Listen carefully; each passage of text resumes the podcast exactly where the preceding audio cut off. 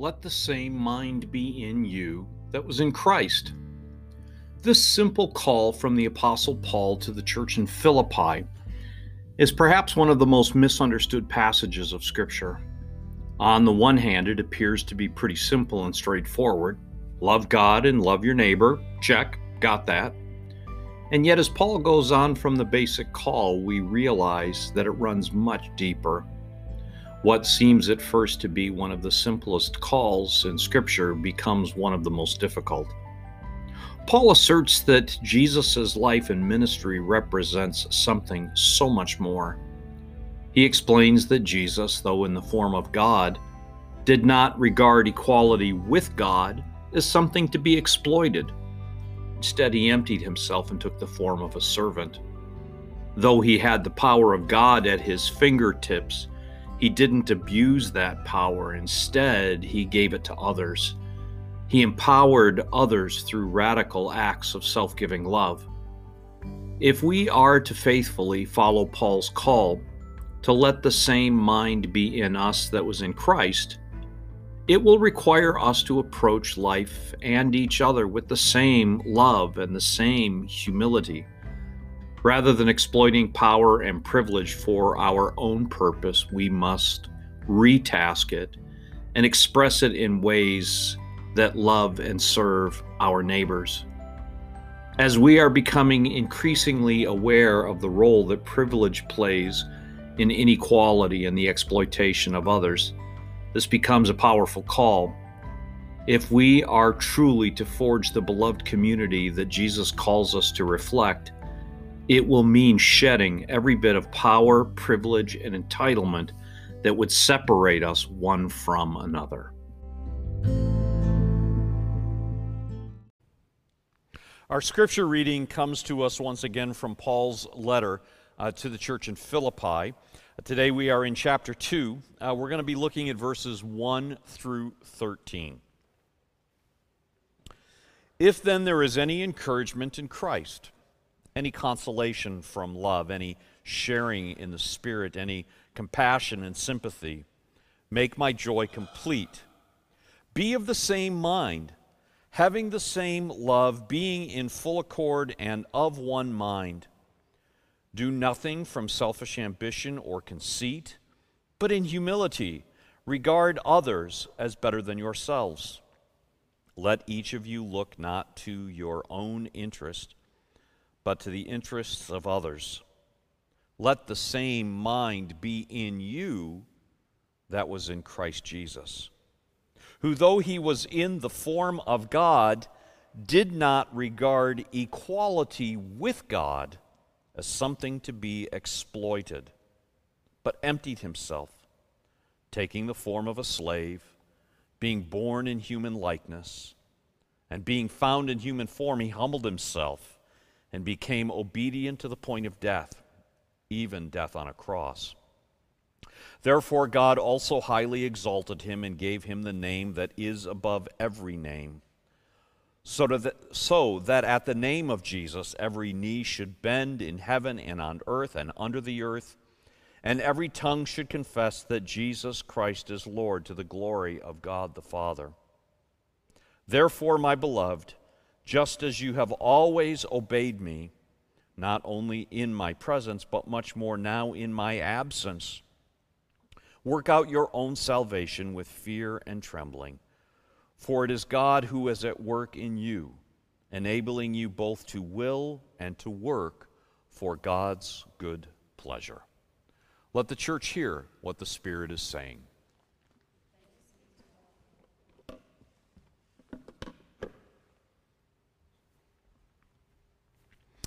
Friends, I would invite you to pray with me.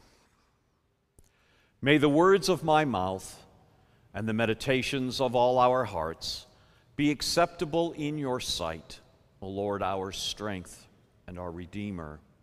Amen. You know, when you stop and think about it, it's obvious. All people are created equal in kind of an academic sense, removed from the distractions of the world, it is so easy for us to say that. It seems on its face obvious. Some would say it is a faithful view of the world, some would say it is an enlightened response. But however you get there, the reality is in our best moments, we would all, I would hope, we would all know that to be true. But the reality is, we don't always live in our best moments. Even though our faith reminds us that the, the, the witness to Christ, his ministry in the world, was about breaking down barriers, even though we know that Jesus made room for the outcast, that Jesus made room for the sojourner, that Jesus made room for the other, it's difficult out there to reconcile our experience with that aspiration. The founding documents of this country, the words, we hold these truths to be self evident that all, the language is all men, are created equal. The experiment of American democracy has been for the last nearly 250 years. We have tried to live more fully into this aspirational hope that we are all equal, that we have equal opportunity, that we have equal access to law, that we have equal place and equal standing. The reality is, is that fulfilling these aspirations is hard for us.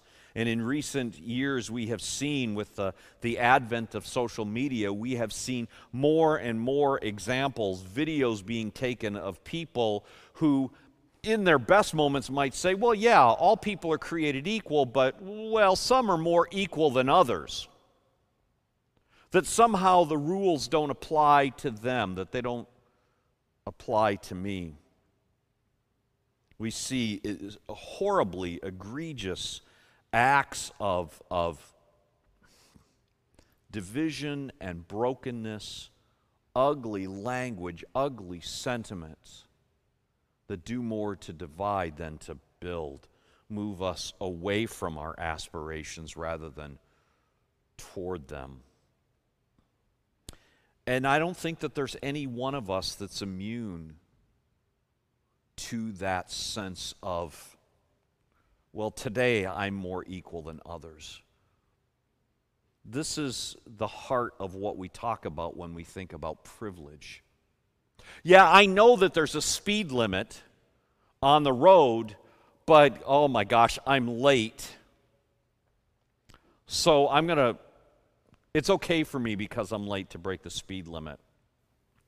Or we're in the, the, the supermarket and we want to get into the 15 or items or fewer line because all of the other lines are back into the aisles and we're in a hurry. So we have 17 items in our basket, but you know, it's okay for us to. You get the idea? Privilege is something that is a slippery slope for us. It's, it's easy for us to fall into the trap of privilege. Just this once. Well, just this once becomes just this twice, or maybe just this three times. And before long, privilege takes over.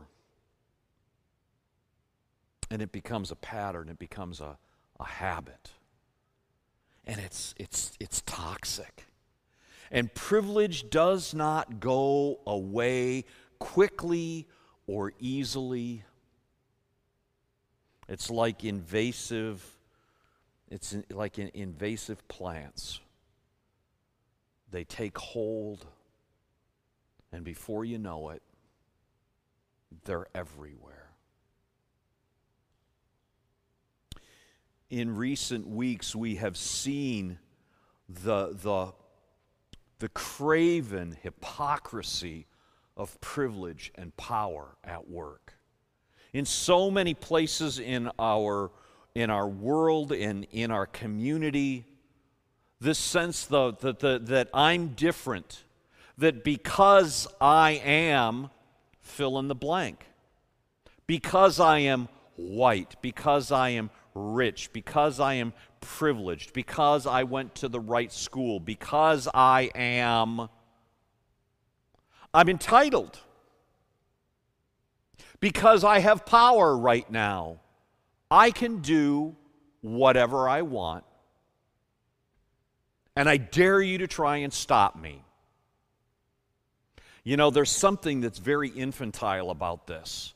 That sense of how the, the, the, the craven and cruel ways that hypocrisy and power are playing themselves out right now sound almost like schoolyard. Nah, nah, nah, nah, you can't stop me. I mean, I, you almost hear that. It's, it's frustrating and it's maddening, but it is the toxic fruit of privilege. When people in our midst, when we stand by and allow privilege to have free reign like that, where it's all about power and privilege feeding on each other. The more privilege we have, the more power we want. The more power we want, the more privilege we gain. And it goes on and on and on and on until we reach a tipping point that often means the system itself breaks down. It's frustrating, it's maddening. It has ever been thus. Throughout our history, not only in this country, but the, the, the history of the Western world, the history of civilization, the history of humanity, these stories of the effects of power and privilege fill volumes in library shelves. But, friends, I'm here today to share with you a word, a hope, an encouragement, a call that as people of faith today, no matter where we stand, no matter how privileged we may think we are, no matter how much we lament the power and the privilege that other people have, the word from our scripture today is that we don't have to sit by idly and just let it run its course. There is something we can do. There is something that is required of us in this moment. I would even say there is something as, as followers of Christ that is demanded of us today. You know, Jesus had his own um, issues of dealing with people who were in this power paradigm even amongst his 12 who sat with him, who listened to him, who witnessed what he did. Jesus' whole life as a counterpoint to law and power and empire.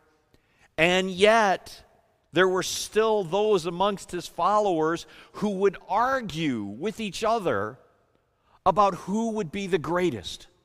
Who would be the greatest in the coming kingdom of God? Oh, and they started sniping at each other. And rather than coming in and picking sides, Jesus made it really clear that greatness was not about power or privilege. It was not sitting at one at Jesus' right hand and one at his other hand. Any within the kingdom of God who would seek to be the greatest must first be the servant of all. See, greatness was not in position or pedigree or privilege. True greatness, spiritual greatness, greatness within the human community was defined by those who would be servant to all. Not servant to the privileged, not servant to the church, not servant to a few, but servant to all. And Paul reiterates this in his teaching in Philippians. Paul, in, will, in a couple of weeks, as we get more into Philippians, we'll, we'll, we'll, we'll wrestle with, we'll talk about how Paul saw his own privilege. But suffice it to say right now that Paul, by all of the measurements of his time, Paul was a privileged person. Paul was a great person. And yet, rather than resting on the laurels of somebody else's, somebody else's accounting of his greatness, or adjudicating between squabbles in the Philippian church about who was great and who should be the leader, he says these simple words Let the same mind be in you that was in Christ. Let the same mind be in you. Let the same thought, let the same view of the world, let the same heart that was in Jesus be in you. Because Jesus, though he was in the form of God, did not regard equality with God as something to be exploited. And the words that Paul uses are so very specific. He was in the form of God. He was equal to God, but he did not regard that equality as something to be exploited for his own gain or his followers' gain, but he emptied himself. He took the form of a servant. Let the same mind be in you that was in Christ. Jesus, who had all the privilege in the world, shed that privilege, shed that pedigree, shed that perception to be a servant to all. Let the same mind be in you that was in Jesus. Friends, you see, this is why Jesus is great. This is why he goes on at the end of this, this, this poetic piece that becomes one of the very early hymns of the church. That at the name of Jesus, all, everybody's, you know, all the knees would bow in heaven and on earth and below the earth. The greatness of Jesus' name, why Jesus is our superhero, why Jesus is our friend. It's not simply a matter that Jesus is the Son of God that he has the right pedigree, that he has the right privilege. Jesus' name is great today because he was servant to all. We get caught up in this image of the name of Jesus like it's a magic word, like it's hocus pocus or abracadabra. The name of Jesus is the heart, the ethos of Jesus to be servant of all. That's why Jesus is great. Paul says, Let the same mind be in you that was in Jesus. You see, the antidote to toxic privilege, toxic entitlement, the antidote to what we see right now is to operate out of the same mind. It's not just about going through the motions. I mean, it's easy to do the talk, it's easy to mirror the actions. But it's not just about the things that we say, saying the right words, or saying, making the right actions, those two things, oh, they're, they're lovely. But if we're going to be followers of Christ, if we're going to be faithful to this, this, this name that we would hope for ourselves to be Christian, to be Christ like, to be Christ followers, then we must follow Paul's encouragement to let the same mind be in us that was in Jesus. To be a follower of Christ, to be a member of a church community.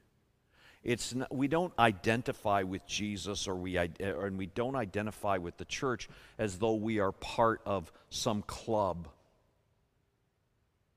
with a secret handshake cloistered away in our little corner of the world with power and privilege and responsibility and rights. See, this call, too, is not like not, not about being like somebody else. We don't compare ourselves to other people. We don't compare ourselves to other Christians. We don't compare ourselves to other faith traditions. We don't compare ourselves. We don't measure ourselves by anybody other than Christ. Who, though in the form of God, did not regard equality with God as something to be exploited. We don't use our place here to prove our worthiness to anybody, but we seek to be servant of all. Friends, this is all the power we need to face what lies before us as individuals, as a community, as a nation, as a, as a world. In the face of all of the different crises that we see around pandemic and reckoning around race and global climate change, a broken politics,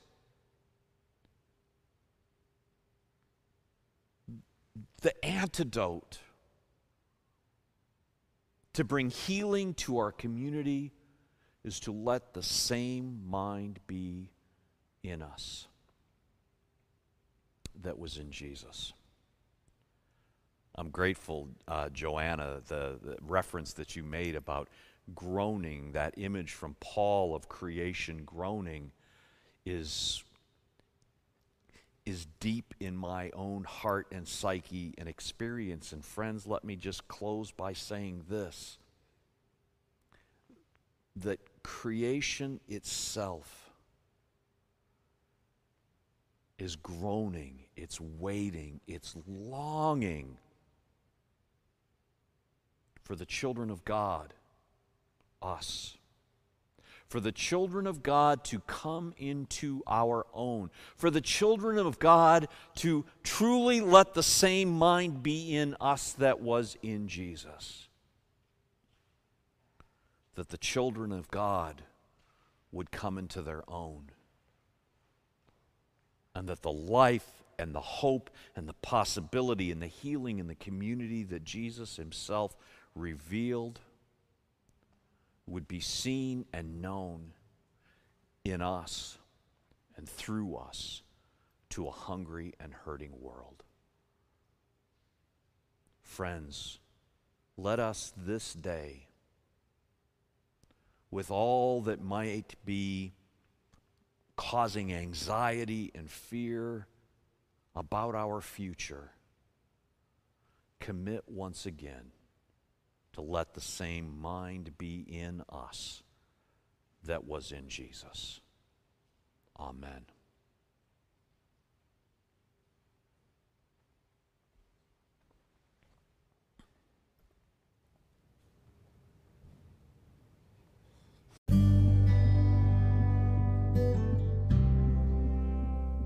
Thanks for joining us for this sermon from Redlands First United Methodist Church.